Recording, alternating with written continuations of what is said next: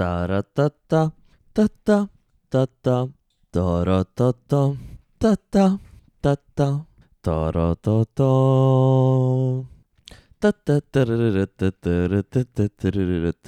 Σέρκους, σέρκους, σέρκους, σέρκους. Έλεγχος σύνδεσης, έλεγχος σύνδεσης. Σέρκους, σέρκους, σέρκους, σέρκους. Έλεγχος σύνδεσης, έλεγχος σύνδεσης. Για άλλη μία φορά αποτυχία να ξεκινήσει το live.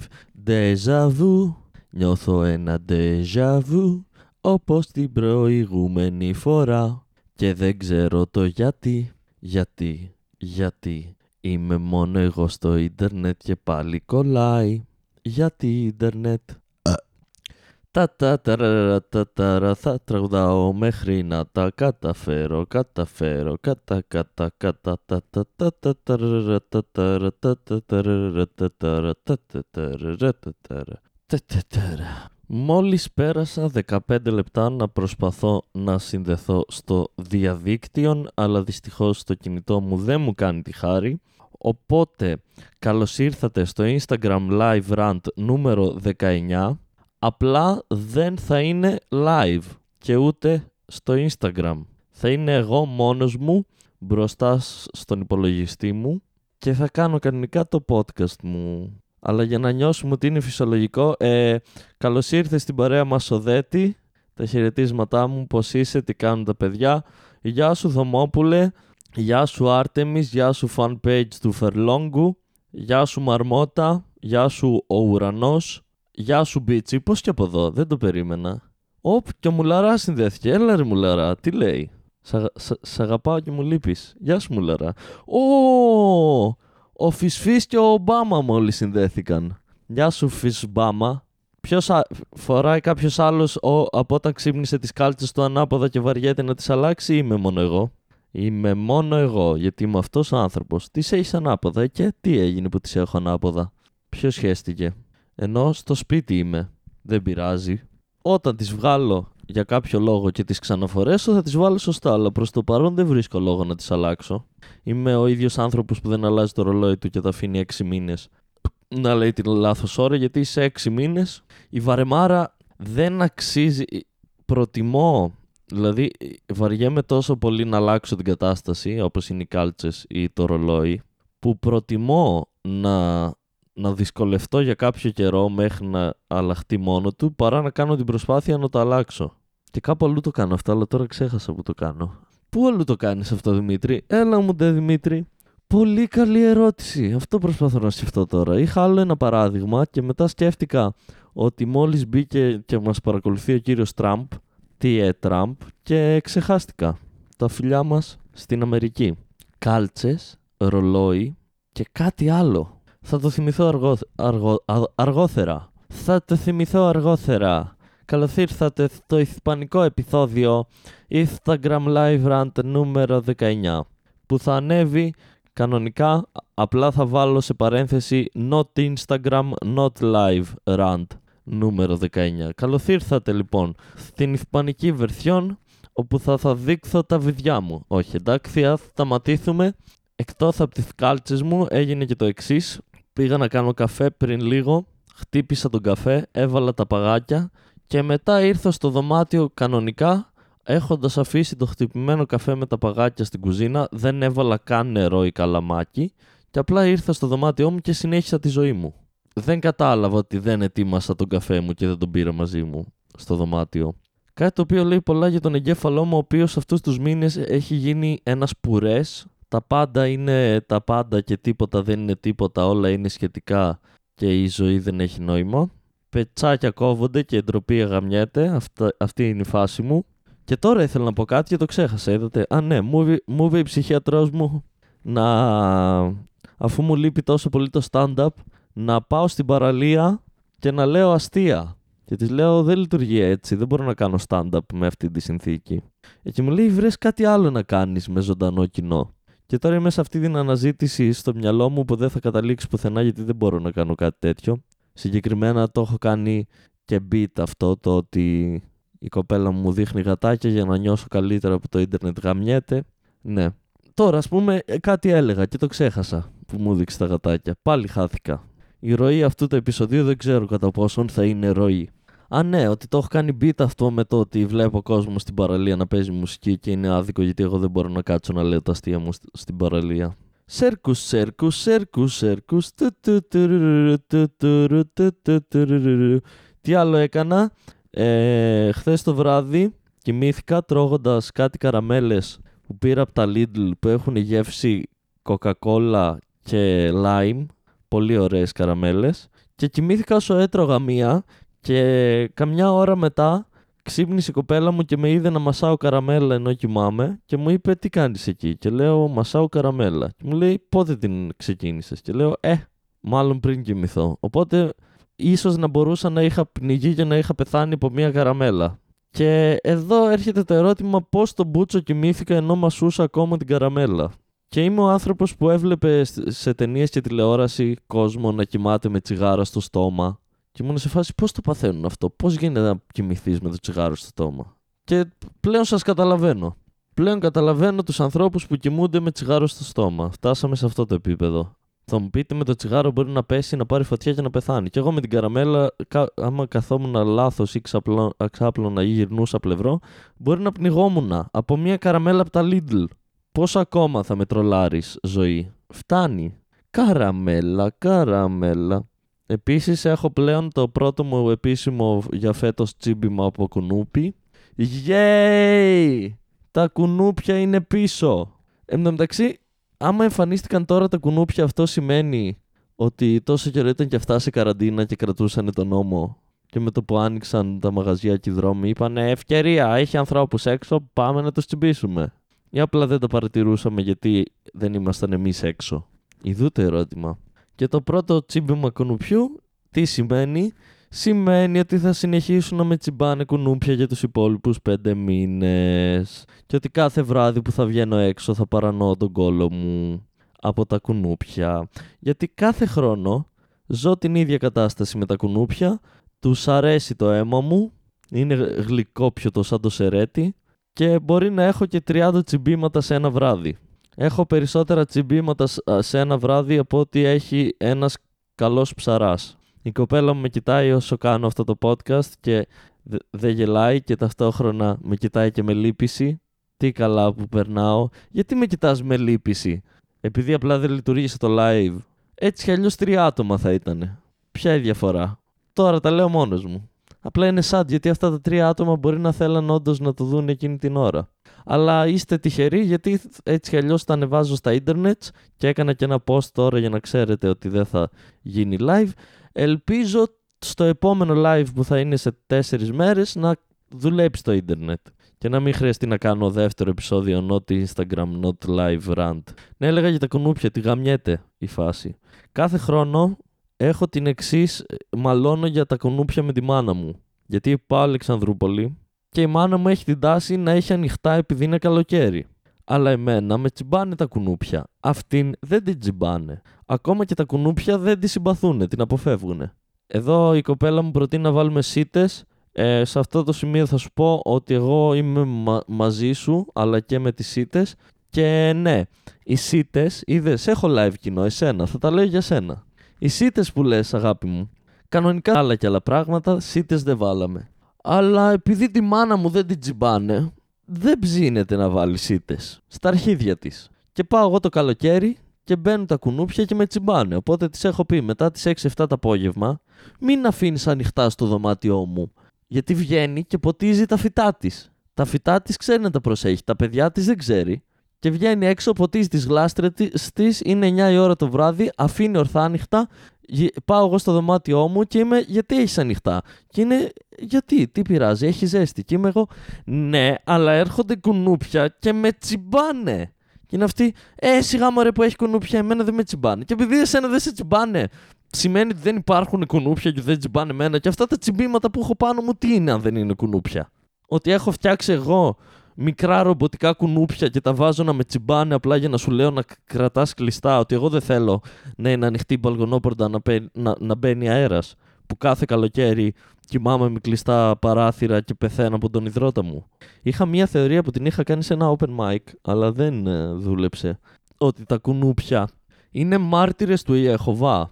και δεν έρχονται για να σου, τσιμπι... για σου πάρουν το αίμα. Όταν σε τσιμπάνε, απλά έρχονται και σου κάνουν «Ε, φίλε, φίλε, φίλε, να σου πάνε για τον Ιεχωβά, φίλε, φίλε, φίλε, φίλε, εδώ είμαι, εδώ είμαι, τώρα είμαι εδώ, φίλε».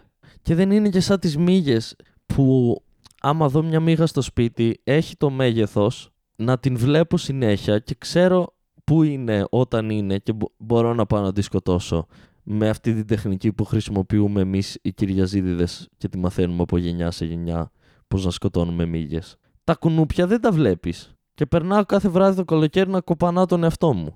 Και ξεκινάει αυτός, αυτή η κόλαση επί της γης με τα κουνούπια επίσημα πλέον μετά το πρώτο μου τσίμπημα και μετά πάμε... Α, ας πιούμε λίγο καφέ. Γάργαρο, δροσερό, καφέ. Όπ, συνδέθηκε και ο Κιμ Γιονγκούν. Γεια σου Κιμ, τι κάνεις, πώς νιώθεις που έχεις το ίδιο όνομα με την Καρτάσιαν? Στα αρχίδια σου και μένα. Τι έλεγα, ναι. Πήγα προχθές σε ένα γυράδικο εδώ κοντά, ωραίο γυράδικο, δεν θα πω το όνομά του. Αν θέλει ας μου δώσει λεφτά να το διαφημίσουμε. Σε ένα γυράδικο εδώ κοντά στο σπίτι μου που ήταν τόσο καιρό κλειστό και άνοιξε πριν λίγες μέρες. Λέω α, ευκαιρία να πάρω να φάω.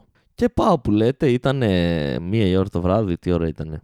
Και μπαίνω στο γυράδικο και ο ταμείας φορούσε μάσκα και όλοι οι υπόλοιποι δεν φορούσανε. Δηλαδή ο, ο ταμείας που δεν έχει καμία επαφή με το φαγητό σου δεν φορούσε μάσκα και όλοι αυτοί που ήταν μέσα και φτιάχνανε τα σάντουιτς και ψήνανε τα κρέατα και κάνανε όλη τη δουλειά δεν φορούσανε μάσκες. Πανέξυπνο.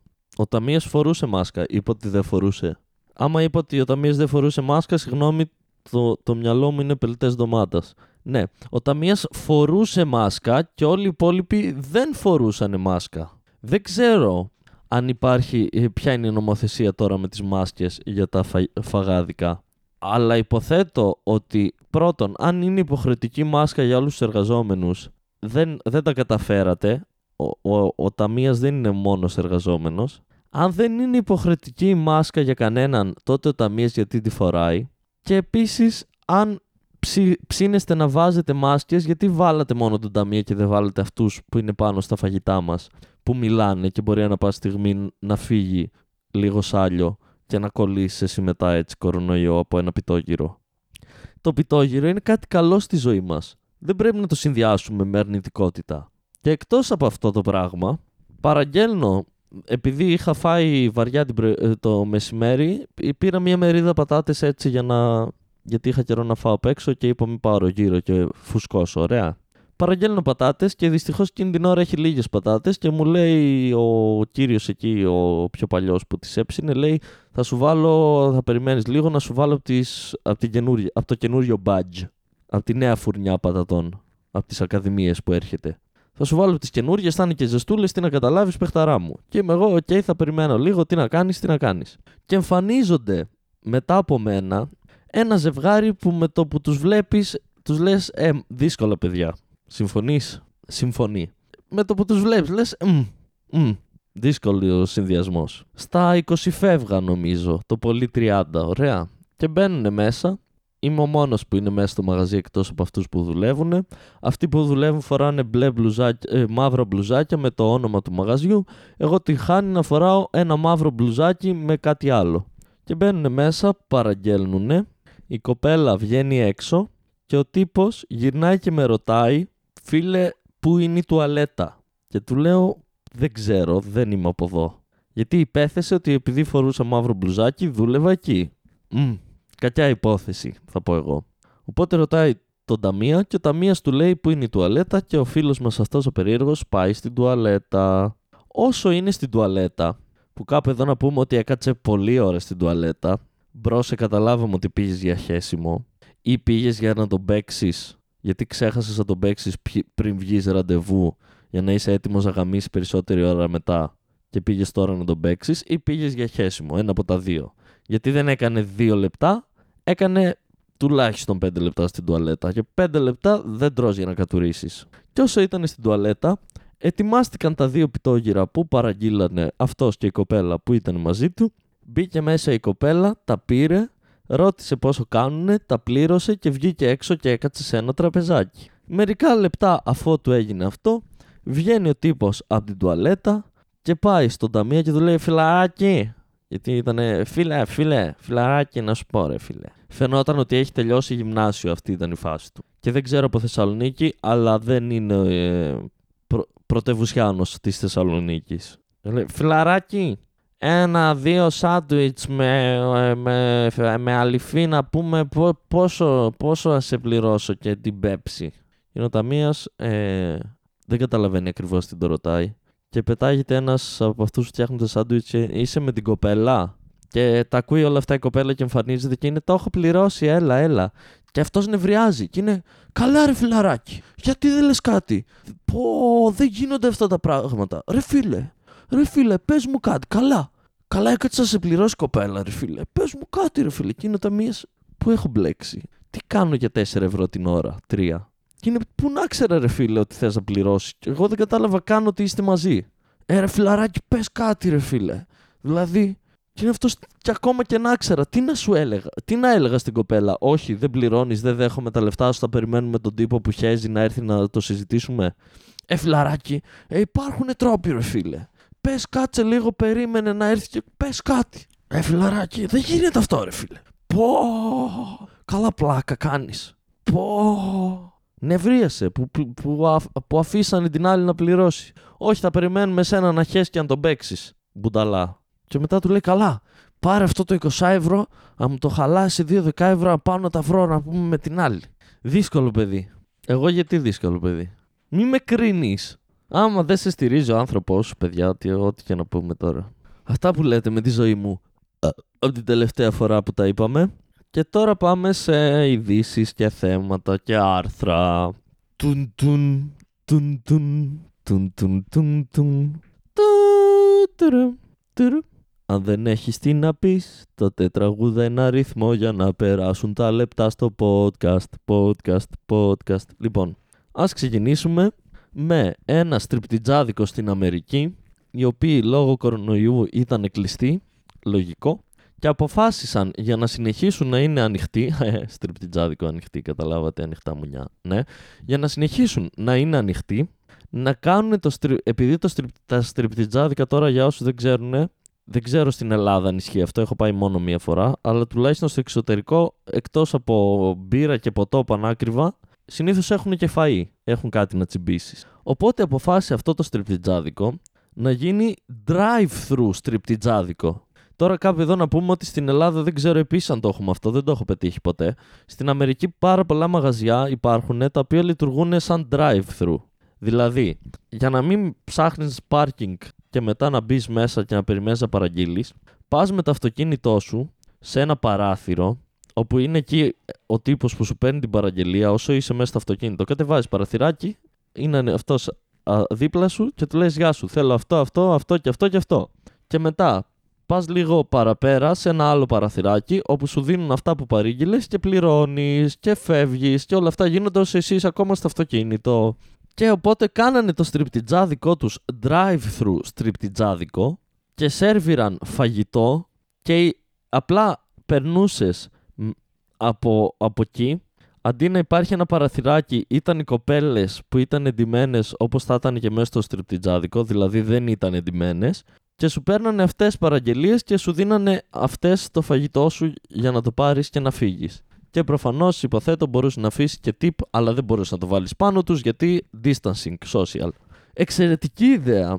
Αυτό μπορεί να λειτουργήσει και σαν στριπτιτζάδικο σκέτο, χωρίς φαγητό νομίζω. Δηλαδή να περνάς, να, να, να έχουν ένα μέρος όπου δεξιά και αριστερά να έχει ε, strip poles, ξέρω εγώ, και τέτοια, και να περνάς με το αυτοκίνητο σιγά σιγά σιγά και να βλέπεις τις κοπέλες να κάνουν striptease.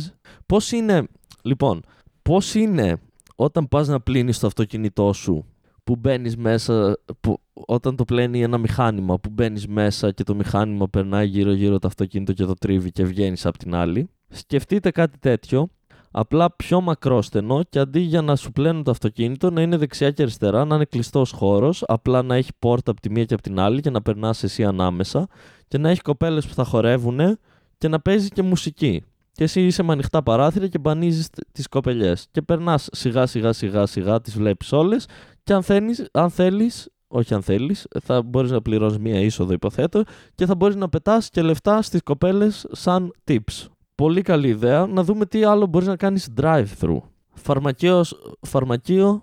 Εντάξει, το φαρμακείο είναι ένα ακόμα μαγαζί όπως είναι τα φαγάδικα ή αυτά που πουλάνε καφέ. Στριπτιτζάδικο, φίλε, πολύ καλή. Κάβα, ε, καλή ιδέα. Γιατί θες να πάρεις, να πάρεις τα αλκοόλια σου και βαριέ, δε πού να βρίσκεις πάρκινγκ.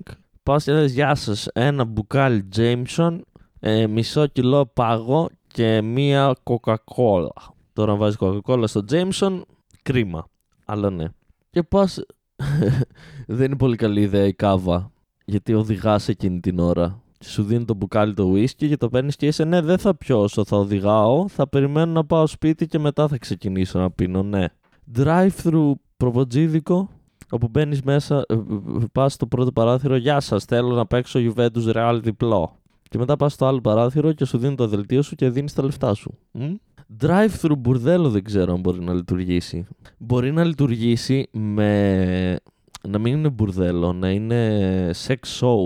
Όπως το στριπτιτζάδικο, και απλά να μπαίνεις μέσα και να έχει αριστερά-δεξιά επαγγελματίες να γαμιούνται. Επίσης άκουσα, άκυρο, αλλά μιας που...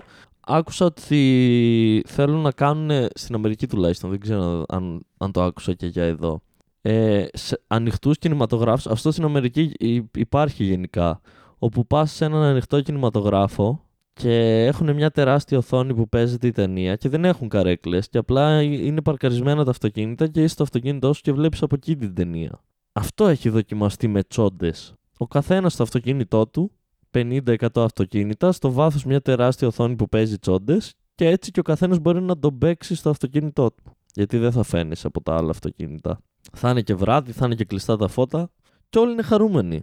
Καλή ιδέα αυτό, drive-thru τσόντες. Τα συγχαρητήριά μου στο στριπτιτζάδικο. Μετά πάμε σε, μη, σε έναν, μια είδηση που μου φάνηκε περί, περίεργος ο τρόπος. Λοιπόν, ο τίτλος είναι ότι ο κοντύτερος άνθρωπος στον κόσμο ξανακερδίζει το ρεκόρ Guinness του κοντύτερου άνθρωπου στον κόσμο γιατί πέθανε ο προηγούμενος που κρατούσε το ρεκόρ του κοντύτερου ανθρώπου στον κόσμο. Και θέλω να πω εδώ για τα ρεκόρ Guinness. Το ρεκόρ Guinness συνήθως το κερδίζεις γιατί κάνεις κάτι που δεν το έχει κάνει κανένας άλλος ή κάνεις σε πιο γρήγορο χρόνο ή κάτι. Ναι. Το ρεκόρ του κοντύτερου ανθρώπου στον κόσμο δεν θα πρέπει να παραμείνει σε αυτόν που πέθανε. Εννοώ πέθανε, αλλά δεν είναι ότι ο καινούριος κοντύτερος άνθρωπος στον κόσμο κόντινε για να πάρει αυτό το βραβείο κι άλλο. Αφού ήταν πιο ψηλός από τον προηγούμενο. Δεν βγάζει νόημα το ότι πέθανε. Δεν είναι, δεν είναι βασιλιάς που πέθανε και παίρνει τη θέση του ο γιος του. Ήτανε ο πιο κοντός άνθρωπος στον κόσμο και πέθανε. Εκτός κι αν μιλάμε για τον πιο κοντό ζωντανό άνθρωπο του κόσμου. Εκεί δεν μιλάμε για ρεκόρ Guinness γιατί δεν έχεις κάνει κάτι. Είσαι απλά ο πιο κοντός. Ενώ που είναι ζωντανός ακόμα. Δεν είσαι ο πιο κοντός άνθρωπος του κόσμου γενικά τελεία όλων των εποχών από όταν ξεκινήσαμε να μετράμε ύψος. Οπότε αν πεθάνει ο προηγούμενος δεν σημαίνει ότι εσύ κατέρριψες το ρεκόρ Guinness. Γιατί είσαι ακόμα ψηλότερος από τον προηγούμενο. Δεν έσπασες κάποιο ρεκόρ. Απλά μπήκες στη θέση του. Καλά δεν τα λέω. Πολύ καλά τα λέω. Συμφωνούμε. Κοντύτερος άνθρωπος στον κόσμο. Εν τω μεταξύ, συνήθως θα ήθελα να μάθω αν αυτοί έχουν κάποια πάθηση. Γιατί συνήθως όταν βλέπεις ε, τέτοια για τους κοντύτερους ανθρώπους στον κόσμο, ποτέ δεν είναι νάνι. Το έχεις παρατηρήσει εσύ αυτό, Έλλη? Δεν είναι ποτέ νάνι αυτοί που είναι στους κοντύτερους ανθρώπους στον κόσμο. Προφανώς έχουν κάποια προβλήματα υγείας. Για, άμα είσαι πενήντα εκατοστά ύψος, κάτι, κάτι πάει λάθος. Αλλά δεν, είναι ποτέ, δεν έχουν ποτέ νανισμό. Δεν είναι περίεργο αυτό. Που οι πιο κοντοί άνθρωποι στη γη δεν είναι οι νάνοι που είναι από φύση τους κοντοί. Τα φιλιά μας στο Σταύρο Κιουτσιούκι που έκανε ένα σχέδιο με αστείο για νάνους. Ήταν ωραίος τρόπος να ξυπνήσω σήμερα. Και πάμε στην Κύπρο. Σε αυτή τη χώρα που παλιά ήταν, δι... δι... ήταν εμείς, αλλά πλέον είναι άλλη χώρα, αλλά είναι μισή άλλη χώρα και μισή άλλη άλλη χώρα. Πάμε στη... Το... το... Αν πω το καθυστερημένο ξαδερφάκι μας είναι τραβηγμένο... Δεν είναι καθυστερημένο, όχι. Το αγγλοθερμένο ξαδερφάκι μας. Όπου στην Κύπρο κυκλοφόρησαν κάτι βιντεάκια, όπου... από στρατόπεδο, όπου κάνουνε παλιότεροι καψόνια σε νεοσύλλεκτους καταδρομής και τους χτυπάνε και τους πνίγουνε. Καταρχάς δεν ξέρω ποιος σοκάρεται από αυτό, αλλά γενικά και στην Ελλάδα γίνεται, δεν είναι ότι γίνεται μόνο στην Κύπρο. Και από ό,τι ξέρω, ειδικά σε, σε τέτοιες ε, δυνάμεις, ειδικές δυνάμεις που δεν είναι οι απλοί στρατιώτες, όπως ο φίλος μου που θα πάει στρατό εννιά μήνες, απλά θα κάνει τη θητεία του και θα φύγει.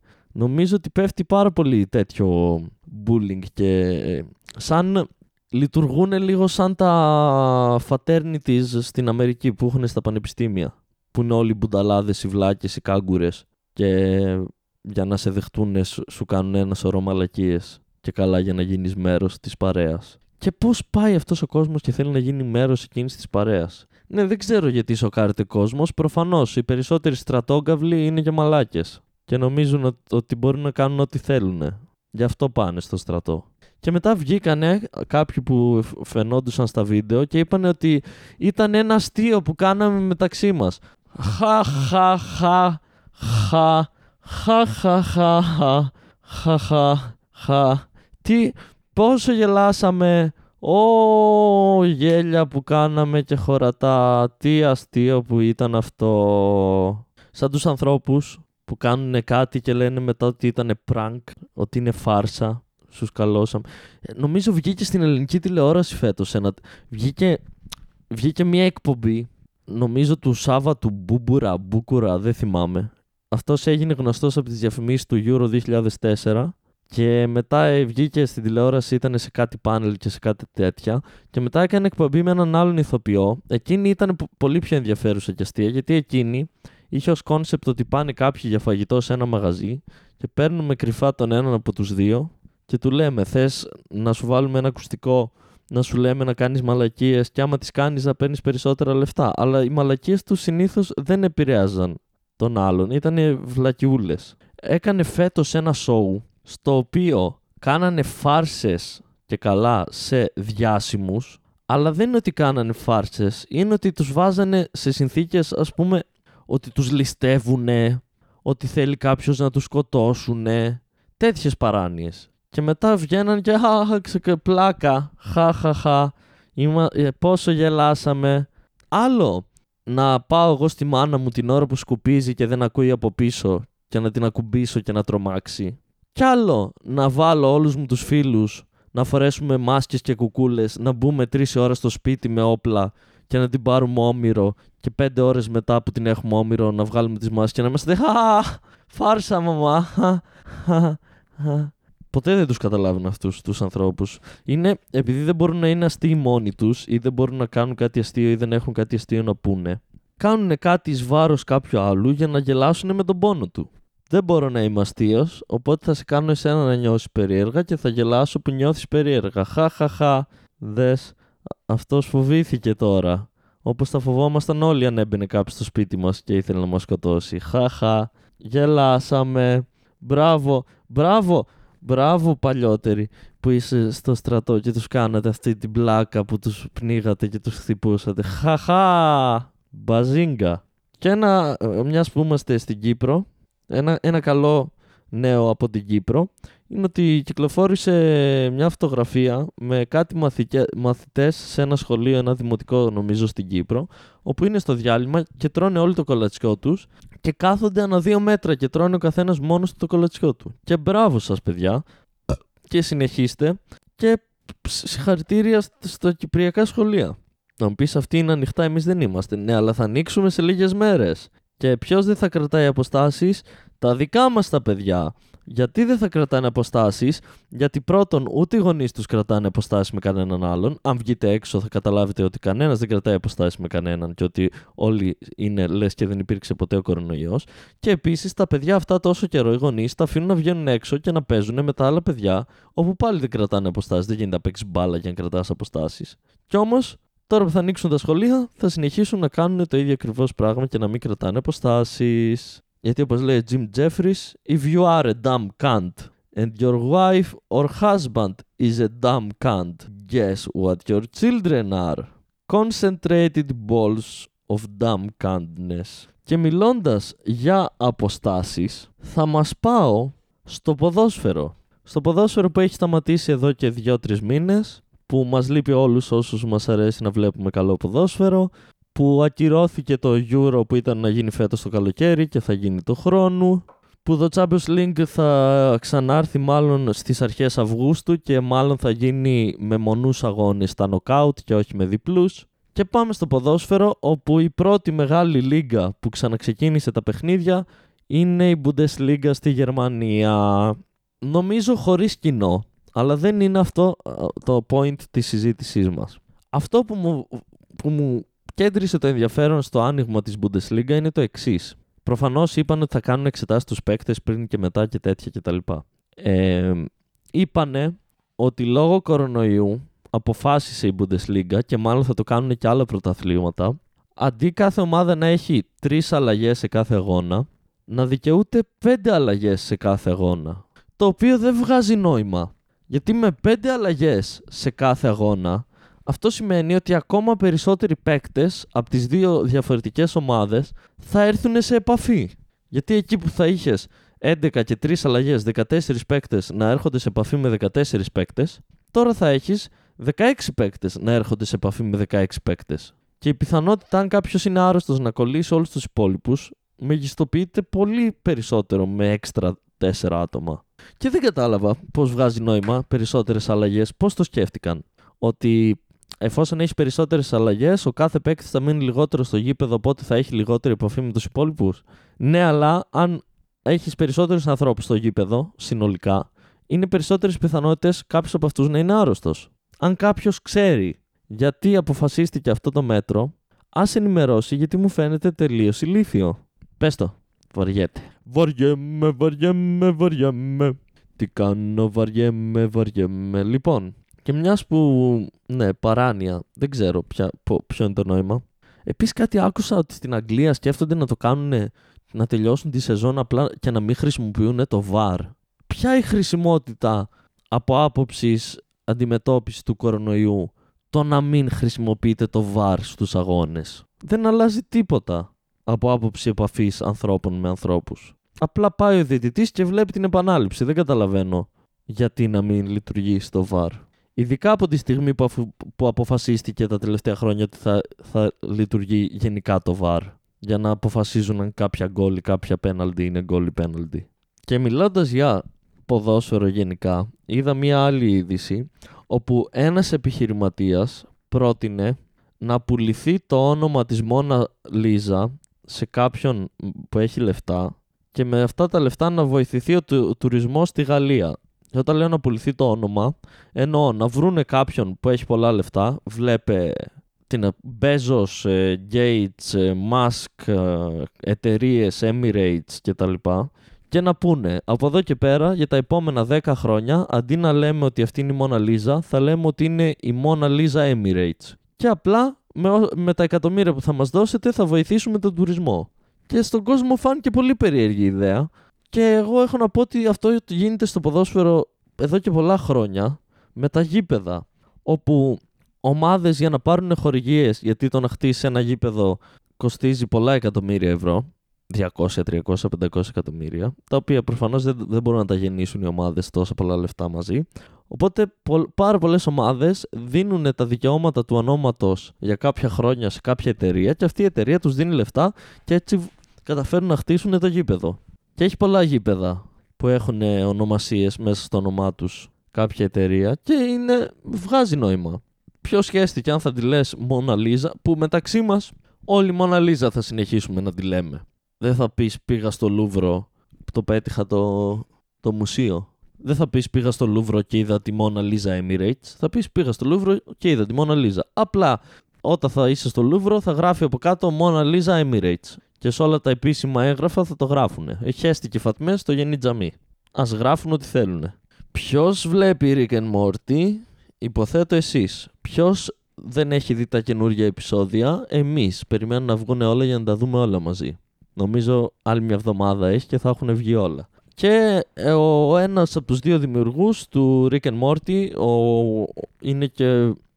και αυτός που κάνει τις φωνές του Rick και, το Morty, και του Morty. Είπε σε συνέντευξη ότι σε αυτή τη φάση το show λειτουργεί ως εξής. Κάθονται, κάνουν τη δουλειά που χρειάζεται για το γράψιμο, το κάνουν μετά animation και όλο αυτό για να βγουν οκτώ, δέκα, δώδεκα επεισόδια μπορεί να τους πάρει ένα, δύο, τρία χρόνια. Οπότε όλοι οι fans περιμένουμε παρανοημένοι κάθε ένα δύο χρόνια πώς και πώς να βγουν καινούργια επεισόδια Rick and Morty. Και βγήκε ο, ο ένας ο creator και είπε ότι ίσως αυτό κάνει κακό στη σειρά, γιατί όταν ο κόσμος περιμένει για δύο χρόνια κάνει, λοιπόν, κάνει καλό από την άποψη ότι τα επεισόδια που θα βγούνε θα παραμείνουν, τους δίνουν το χρόνο που χρειάζονται. Οπότε όταν να βγούνε θα βγούνε σε πολύ καλή κατάσταση, δεν τα βιάζονται. Το αρνητικό είναι ότι άμα πάρει δύο χρόνια από τη μία σεζόν στην άλλη, με, ο, ο κόσμος, ειδικά με το Rick and Morty, μπαίνει σε ένα τρυπάκι να κάνει θεωρίες και υποθέσεις και να φτιάχνει σενάρια στο μυαλό του, τα οποία τα περισσότερα δεν ισχύουν, και μετά έχει κάποιες ελπίδες να δει κάτι πιο φαντασμαγορικό από το Rick and Morty, το οποίο στην τελική μπορεί να μην δει και να ξενερώσει. Η πρότασή του, του creator, ο οποίος είπε κιόλας ότι η επόμενη σεζόν είναι σχεδόν τελειωμένη και έτοιμη, είναι να αρχίσουν να βγάζουν ένα επεισόδιο το μήνα, έτσι ώστε να μην προλαβαίνει να έχει χρόνο ο κόσμος, να μην περιμένεις ένα χρόνο για να βγει το Rick and Morty, δύο χρόνια να, βγ, να βγουν πέντε επεισόδια, οκτώ επεισόδια, αλλά να βγάζουν κάθε μήνα ένα επεισόδιο και να ρολάρουν έτσι. Νομίζω έχουν άλλα εκατό να βγάλουν, κάτι τέτοιο είναι η συμφωνία, το οποίο μου ακούγεται εμένα προσωπικά πολύ καλή ιδέα, γιατί μπορείς να βγάζεις για οκτώ χρόνια, επτά χρόνια, κάθε μήνα από ένα επεισόδιο, και θα έχουν το χρόνο να προλάβουν να γράφουν και τα επόμενα, και θα είναι και σαν ένα event. Θα ξέρεις, ξέρω εγώ, ότι κάθε πρώτη Κυριακή του μήνα για τα επόμενα χρόνια θα έχω ένα επεισόδιο Rick and Morty καινούριο, και θα μένει και η συνέχεια στη συζήτηση. Αυτό, αυτό, παίζει, αυτό παίζει πολύ με τις, με τις σειρές που βγαίνουν όλες μαζί τα επεισόδια, αυτό που έχει δημιουργήσει το Netflix, που απλά βγαίνει μια σειρά και έχει δεκατρία επεισόδια κατευθείαν. Είναι το κακό του binge watching, ότι τα βλέπεις όλα μονομιάς και μετά αυτή η σειρά μένει relevant για, για λίγο χρονικό διάστημα, γιατί σε ένα μήνα θα βγει μια άλλη σειρά που θα είναι καλή και θα είναι εκείνη relevant για ένα μήνα. Ενώ αν βγάζεις ένα επεισόδιο το μήνα, κάθε επεισόδιο θα είσαι, κάθε μήνα θα παραμένεις relevant και θα ασχολείται ο κόσμος με τη σειρά και θα θέλει να δει παραπάνω. Εμένα μου ακούγεται καλή ιδέα. Τώρα ο creator είπε ότι μάλλον δεν ψήνεται το κανάλι, το Adult Swim, να το κάνουν έτσι. Είδομεν, θα πω εγώ. Βλέποντας και κάνοντας. Κάνοντας και βλέποντας. Και αφού μιλάμε για σειρές και τέτοια, είδα για ένα νέο reality. Δεν ξέρω αν θα είναι στο Netflix, αλλά αν θα είναι, μου έχει κεντρήσει το ενδιαφέρον, γιατί φαίνεται πολύ χαζό. Το premise είναι το εξής.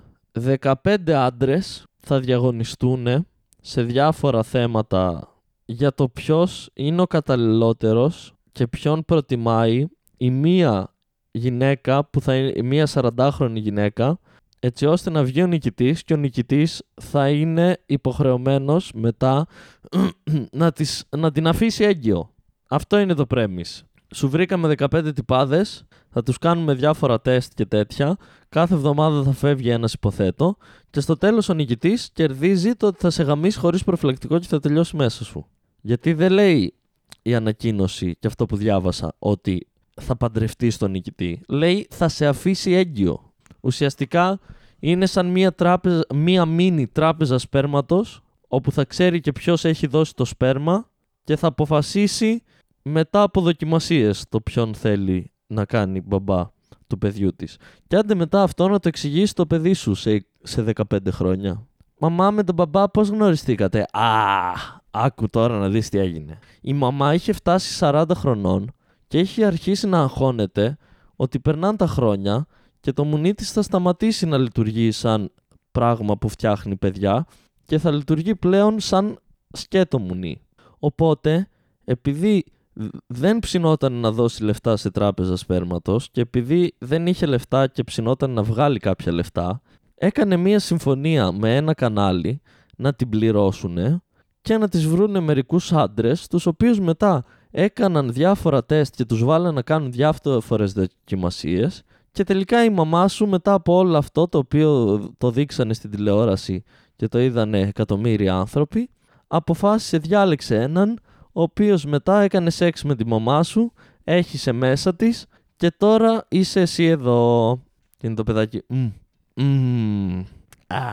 Μπο- μπορούσες απλά, απλά να πεις ότι το γνώρισες σε ένα μπαρ. Δεν, νομίζω δεν τη χρειαζόμουν αυτή την αλήθεια στη ζωή μου.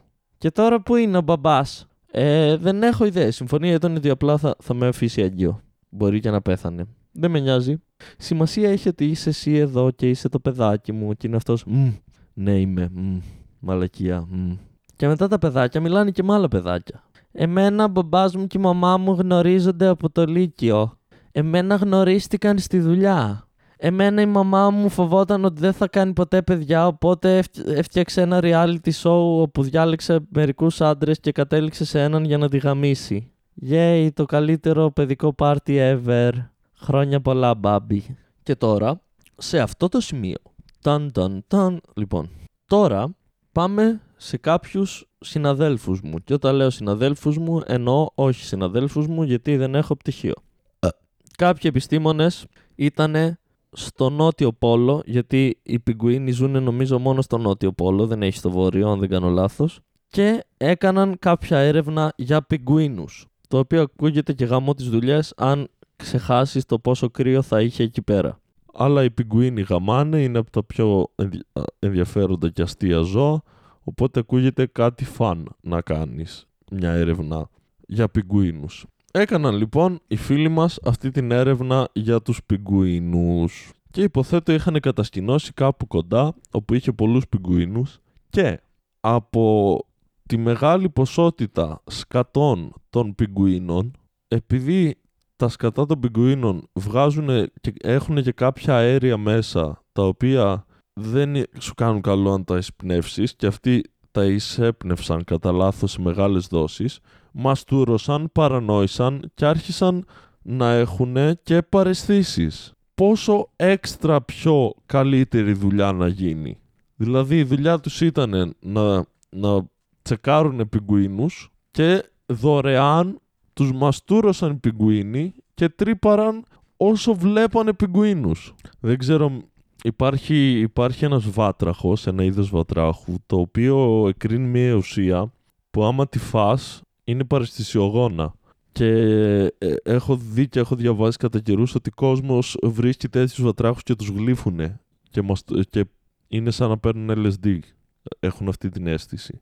Και δεν ξέρω αν ήταν ευρέως γνωστή η γνώση ότι τα σκατά των πιγκουίνων σε κάνουν να έχεις παραισθήσεις και να παρανοείς, αλλά ελπίζω να μην αρχίσει να κυκλοφορεί κόσμος που να ψάχνει πιγκουίνους και τα σκατά τους για να, για να μαστουρώσουνε. Αν και άμα ερχόταν κάποιος και μου λέγε έχω ένα πιγκουίνο στο σπίτι μου, θα πήγαινα μια επίσκεψη να δω αν θα γίνει κάτι. Θα ρωτούσα πρώτα πώς τον μπούτσο και γιατί έχεις ένα πιγκουίνο σπίτι σου. Θα πήγαινα ανεξαιρέτως αν είχε καλή απάντηση ή όχι. Αλλά άμα δεν είχε καλή απάντηση θα ήμουνα και λίγο αγχωμένος. Δηλαδή το είμαι επιστήμονας και έχω κάνει ένα δωμάτιο κρύο και τον, τον έχω για την πτυχιακή μου και τον μελετάω, το δέχομαι. Το επιχείρημα απλά έκλειψα ένα πιγκουίνο από το ζωολογικό κήπο γιατί μου φαίνονται αστείοι και τον έχω μέσα σε ένα δωμάτιο που έχει σαράντα βαθμούς. Δεν είναι πολύ καλό, αλλά ίσα ίσα εκεί που είναι που πρέπει να πας να, δι... να γνωρίσεις τον πιγκουίνο.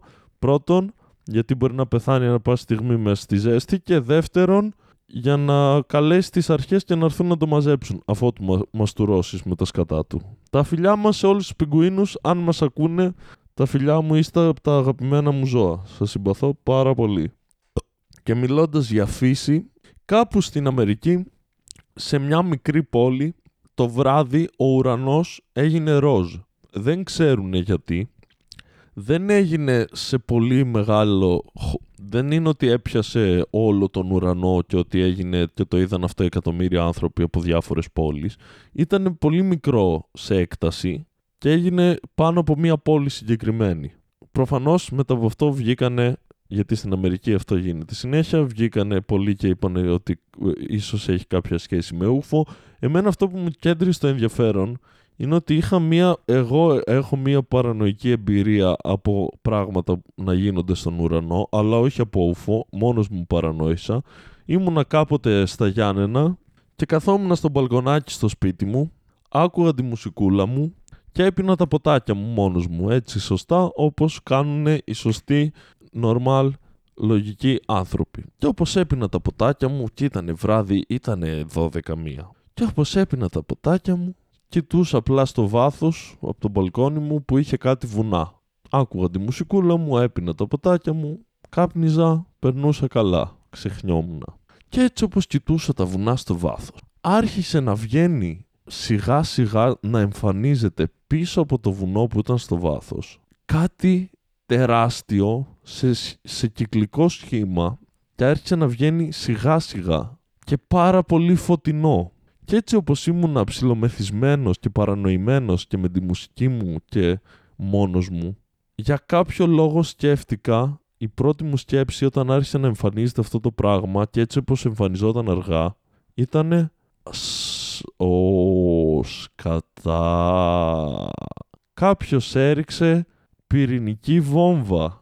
Αυτή ήταν η πρώτη μου σκέψη, γιατί δεν φαινόταν σαν το φεγγάρι, ήταν πολύ μεγαλύτερο από το φεγγάρι και επίσης ήταν πάρα πολύ αργά για να βγαίνει το φεγγάρι. Και άρχισε να εμφανίζεται σιγά σιγά αυτό το πάρα πολύ φωτεινό και ήμουνα, νο, ήμουν σε φάση «ΟΚ, okay, νομίζω ότι ζω, ότι ή, ή έγινε, έγινε κάτι και μα, πετάξανε πυρ, πυρηνική βόμβα, ξέρω εγώ, στη Θεσσαλονίκη και φαίνεται από εδώ, δεν ξέρω καν αν φαίνεται από τόσο μακριά». Ή ότι έρχεται, δεν ξέρω, έρχεται η αποκάλυψη, ότι Αρμαγεδόν, κάτι πάει λάθος. Και σχεδόν είχα αποδεχθεί ότι «ΟΚ, okay, σε λίγες ώρες θα πεθάνουμε όλοι».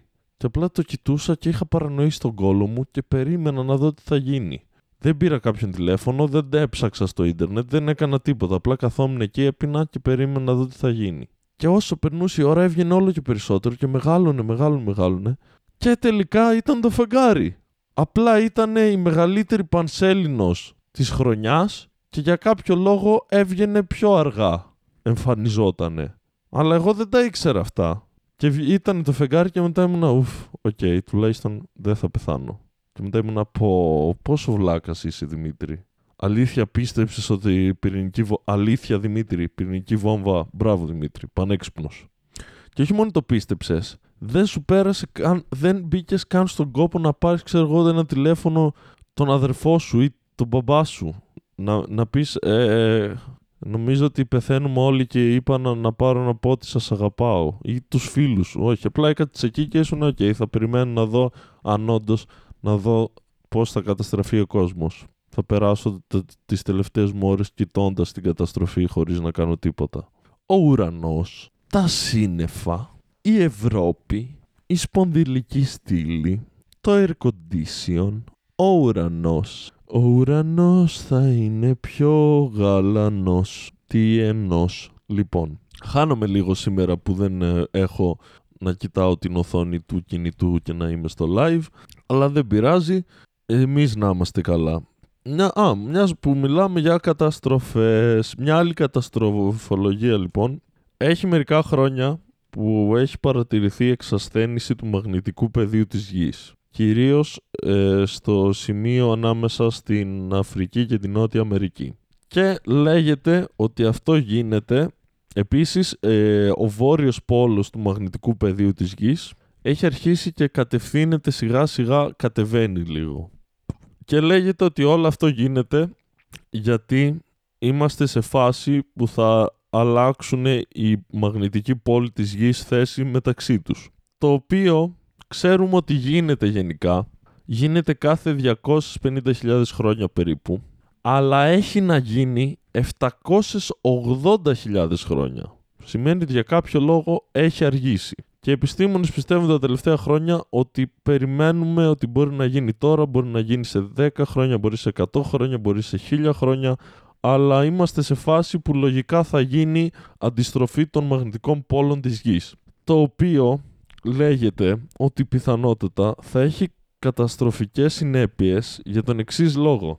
Γιατί όλες οι συσκευές, ότι όλα τα ηλεκτρονικά πράγματα που έχουμε, όλες οι ηλεκτρονικές συσκευές, τα πάντα αυτή τη στιγμή όλη μας η, η τεχνολογία βασίζεται στον ηλεκτρισμό και στον μαγνητισμό. Και ό,τι έχει φτιαχτεί, έχει φτιαχτεί να λειτουργεί μέσα σε, στο μαγνητικό πεδίο της Γης, το οποίο είναι ο βορράς είναι βόρεια και ο νότιος πόλος του μαγνητικού πεδίου είναι στο νότο.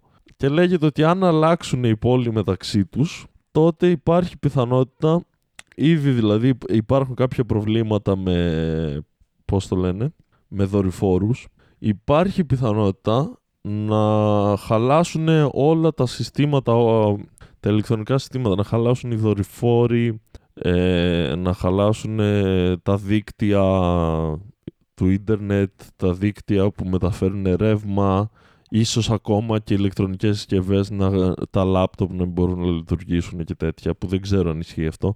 Αλλά αν ισχύει, τότε θα είμαστε σε, σε ένα δυστοπικό σενάριο όπου θα πρέπει να ξαναχτίσουμε την ηλεκτρονική μας τεχνολογία από την αρχή, έχοντας βέβαια τις γνώσεις, απλά θα είναι οικονομικά καταστροφικό και δεν έχουμε ιδέα πού μπορεί να καταλήξει. Εγώ δεν αγχώνομαι. Θα μου πεις πότε αγχώνεσαι εσύ, έχεις ένα δίκιο στα ποπάρια σου. Δεν αγχώνομαι, γιατί αν είναι να γίνει, θα γίνει και δεν περνάει από το χέρι μας, και επίσης δεν είναι και σίγουρο ότι θα γίνει όσο ζούμε εμείς. Οπότε άμα είναι να γίνει σε εκατό χρόνια, επίσης δεν μπορούμε να το ελέγξουμε. Το μαγνητικό πεδίο της Γης έχει να κάνει με τη Γη, το διάστημα και τον πυρήνα της Γης, ο οποίος λόγω τη, της... λόγω της ροής που υπάρχει του πυρήνα της Γης, που έχει μέσα, θέλω να πω σίδηρο, αλλά μπορεί να κάνω και λάθος, δημιουργείται αυτό το μαγνητικό πεδίο. Ε, δεν περνάει από το χέρι μας, δεν μπορούμε να το αλλάξουμε. Όταν είναι να γίνει, θα γίνει. Αν γίνει τώρα, τον ήπιαμε για μερικά χρόνια, ποιος ξέρει τι θα γίνει. Αν γίνει σε εκατό διακόσια χρόνια, χέστη και φατμέ. Καταλάβαμε. Τι μας νοιάζει εμάς, άμα αλλάξει τη ζωή των δισέγγονών μας. Δηλαδή δεν υπάρχουν καν αυτή τη στιγμή τα δισέγγονά μας, δεν χρειάζεται να χωνόμαστε γι' αυτά.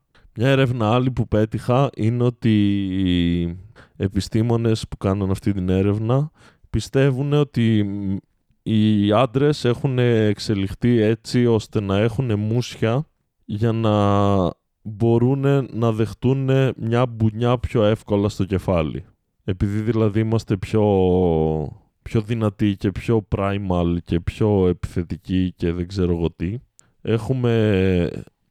πώς λέγεται... Έχουμε εξελιχθεί με τέτοιο τρόπο έτσι ώστε να έχουμε αυτά τα μούσια, έτσι ώστε αν μας χτυπήσει κάποιος να είναι πιο ελαφρύ το χτύπημα. Και μετά δημιουργούνται τα άλλα ερωτήματα. Αυτό ισχύει και για, για τα γενετικά μας όργανα. Γιατί και οι άντρες και οι γυναίκες βγάζουμε πολλές τρίχες στα γενετικά μας όργανα. Αλλά δεν νομίζω ότι τις βγάζουμε σε φάση από την εξέλιξη ότι για να μπορούμε να αντέξουμε ένα χτύπημα εκεί. Γιατί όσες τρίχες και να έχεις το πουλί σου, Αν, πάρεις, αν φας κλωτσιά στο πουλί σου, τον ήπιες. Και υποθέτω το ίδιο ισχύει και για το μουνί. Βέβαια, νομίζω οι περιπτώσεις ανθρώπων που έχουν φάει κλωτσιά στα αρχίδια είναι πολύ περισσότερες από τις περιπτώσεις ανθρώπων που έχουν φάει κλωτσιά στο μουνί. Οπότε γι' αυτό δεν ξέρω αν μπορώ να πιστέψω το ότι βγάζουμε μούσια στο πρόσωπο για να μπορούμε να αντέξουμε τα χτυπήματα. Επίσης, εφόσον έχουμε εξελιχθεί σαν είδος από ένα είδος primate, ας το πούμε μαϊμούδων, αλλά δεν είναι μαϊμούδες. Ωραία. Αυτό σημαίνει ότι πριν χιλιάδες χρόνια ήμασταν όπως και όλα τα υπόλοιπα primates και είχαμε τρίχα παντού. Κάποιοι έχουμε ακόμα σχεδόν παντού. Αυτό που θέλω να πω είναι ότι αν η αρχική μας φάση ήταν ότι είχαμε τρίχες παντού, πόδια, πρόσωπο, κόλο, αρχίδια, κεφάλι, παντού, όπως είναι οι μαϊμούδες, και πλέον έχουμε φτάσει σε ένα σημείο να μην έχουμε παντού τρίχες, τότε εξελικτικά μάλλον χάνουμε τρίχες. Δεν εξελισσόμαστε στο να έχουμε περισσότερες τρίχες. Και αυτό φαίνεται και από τις γυναίκες, που έχουν πολύ λιγότερες τρίχες, ενώ άμα δεις μια μαϊμού γυναίκα και ένα μαϊμού άντρα, έχουν τις ίδιες τρίχες σχεδόν. Οπότε αυτή η έρευνα δεν μου φαίνεται πολύ πιστική, θα έλεγα. Τις προάλλες στα Lidl, Ε, αγόρασα σαλάμι αέρος. Δεν ξέρω πώς σας αρέσει, αλλά γαμάει το σαλάμι αέρος. Και σαν, σαν ενήλικας δεν είχα αγοράσει ποτέ σαλάμι αέρος. Το σαλάμι αέρος πάντα ήταν ένα έδεσμα, θα έλεγα, το οποίο μου άρεσε πολύ, και όποτε αγόραζε ο πατέρας μου πάντα έτρωγα.